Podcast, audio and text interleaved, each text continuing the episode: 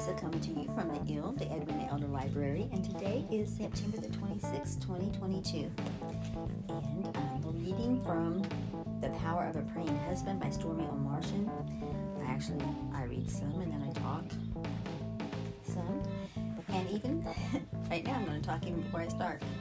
Um, I just got done doing Monday Melodies with Lisa, which is a um, segment I usually do on Facebook, but today I couldn't get the Facebook to load, so I did on YouTube, YouTube Live on our Mark and Lisa Peter Hazelwood USA channel.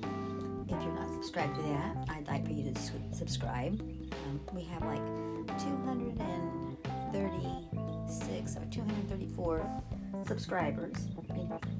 Let's get at least to 238. Acts 238.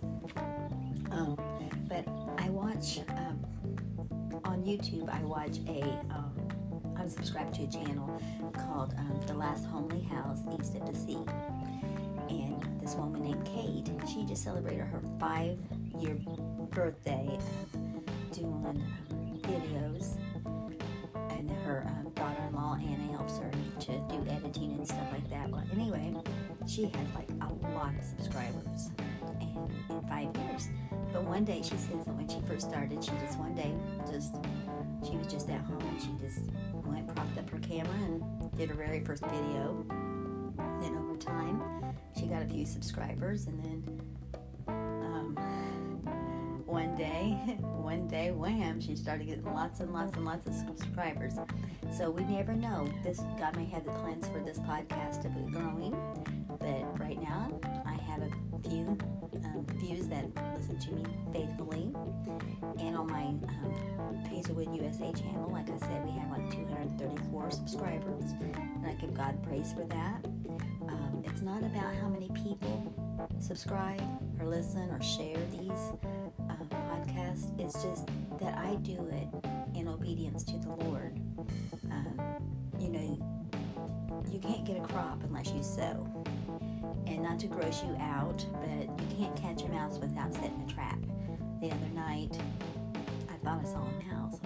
Like, oh, surely not, because um, you know I paid for uh, the pest control to come out, and um, they put out those different kinds of um, trap things, not traps, because they're not allowed to trap them, but um, things to deter them. And yet, still, I thought I see a mouse? So I set a trap just in case, and it sat there for several days, and I thought, oh, it was my imagination. Well, it wasn't. But I couldn't have caught that mouse if I had not set the trap. And so that's the same thing. That's the law of harvest as well.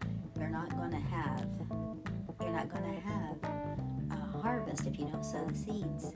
And I'm not going to have, um, we're not going to have my podcast grow or my um, Hazelwood USA channel grow without planting the seeds. But that's not the harvest I want. I want the harvest in heaven of hearing Him say, Well done, thou good and faithful servant. So, whatever we can do for the glory of God, point others to the cross. That's what it's about. That's what it's about. We're on page 38. Be tenderhearted. Is there anything about your wife that bothers you? Is there something that she does or says or doesn't do or say that irritates you? Do you find yourself wanting to change something about her? What happens when you try to make those changes occur? How does she respond when you show your irritation? Have you ever just given up and said it's no use, she's never going to be any different? The truth is, we all have a hard time changing. Try as we may, we can't change ourselves in any significant way. Only God can make changes in us that last. Only His power can transform us. That's why prayer is more tender and more certain way to see change, changes happen in your wife or in your life. For example, does your wife always run late while you'd like to be on time? She's probably not doing it on purpose. She may either be a poor judge of time or else she is trying to do too much. Pray that God will help her to organize things better or not take on more than she can handle, or that she will gain a clear concept of time. Above all, don't get anger, har- don't let anger, harshness, or demanding, demeaning attitudes creep in. Criticism intended to make your wife change doesn't work. It will never give you the results you want. The only thing that works is prayer.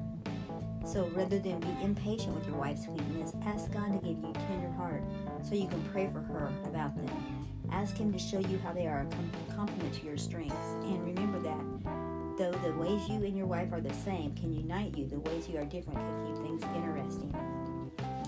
Um, that's on page 39. Um, that made me think. that made me think that when maybe my husband and I would be driving somewhere, you know, he used to say this. He's like, there could be nothing at the intersection, but as soon as he pull up, here comes all the cars. he said it's like a magnet. He says it never fails. And um, um, or get a red light or something like that, he'd he'd uh, he'd huff and get irritant, irritable. And I'd reach over and I said, a "Lot more time to hold my hand." I said, "What? More time to spend with me?" And um, things like that to try to brighten things up. You know, try to make something good out of bad situations. Compliment one another. And, and I mean it more in one way. It's compliment, like give compliments, but also you know, you do complete each other. You opposites do attract in so many different ways, you know. Um, but together you're a team, and that's what I that's what I always think about. How my husband and I we didn't get to be together a lot um, in in life because of our schedules, and then um, you know he did the trash route on his own. Sometimes I'd go with him, but most of the time he did it by himself, and um, and he man he just he just uh, drive he drove you know those back roads of Chester County. He knew what he knew where he was going and flip in and out driveways. And if I had to do his trash route, there's no way I could because I wouldn't. I don't know all those different places. And um, he'd jump out to go get trash and he'd leave his door open. And I'd be in there cold because he wasn't thinking about that. Because normally I wasn't with him, you know, and he did it to save time, you know, and shutting up the door it takes time, remember being irritable about that. But on the plus side, if I went in the fall with him, get to see the beautiful fall, um, the changing leaves. The scenery was so beautiful. There was always a plus. There's always a plus to the negatives of life. Find those. Find the pluses. Find the, the good things, and dwell on those. And like like this um, author said in this book about the praying husband, the power of a praying husband, him praying for his wife, and and and just you know, also being patient. If you can be patient, patience is a virtue. It really is. Just be patient with one another. And um, if you have a certain time you want to leave, tell her that because maybe she didn't know that. Maybe she doesn't know that. She just like when she gets ready, you guys to leave. But it's say, hey, we got to be there in 10, 15 minutes. Well, of course, that's not enough time to get ready in the first place. Give her more notice than that. Give her more notice than that. Um, give her ample time. give her ample time. Tell her that what time you have to be at a certain place and sure that she will acknowledge it, and you help her if you if uh, if, if she doesn't want to leave to go on a trip until the dishes are done and the house is swept. Maybe you can pitch in and help her to do that. Load up the dishwasher, or um, offer to help her to do those things because um, I know my mother-in-law. For one thing, she didn't like to leave. She did not like to go out of town on a vacation or anything until her house was spotless. She liked she liked everything to to come home to a clean house is a good thing, and, and I guess if she, if she died or, something like that, you know, she don't leave behind a mess. I don't know. I don't know the whole thing, but she liked her house clean, and it was very important to her. And we we were quite. as I did like to have my bed made, and I don't like to leave a mess either because the same thing. When you come home, you got your bags packed and to unpack and all that stuff, and you don't want to have to I mean, you want to be able to relax. So, gotta goes on the other hand about us going to heaven.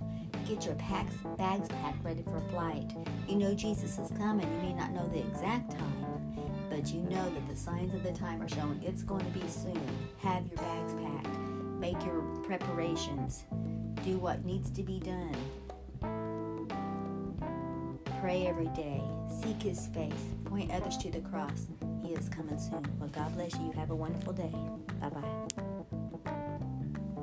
Thank you.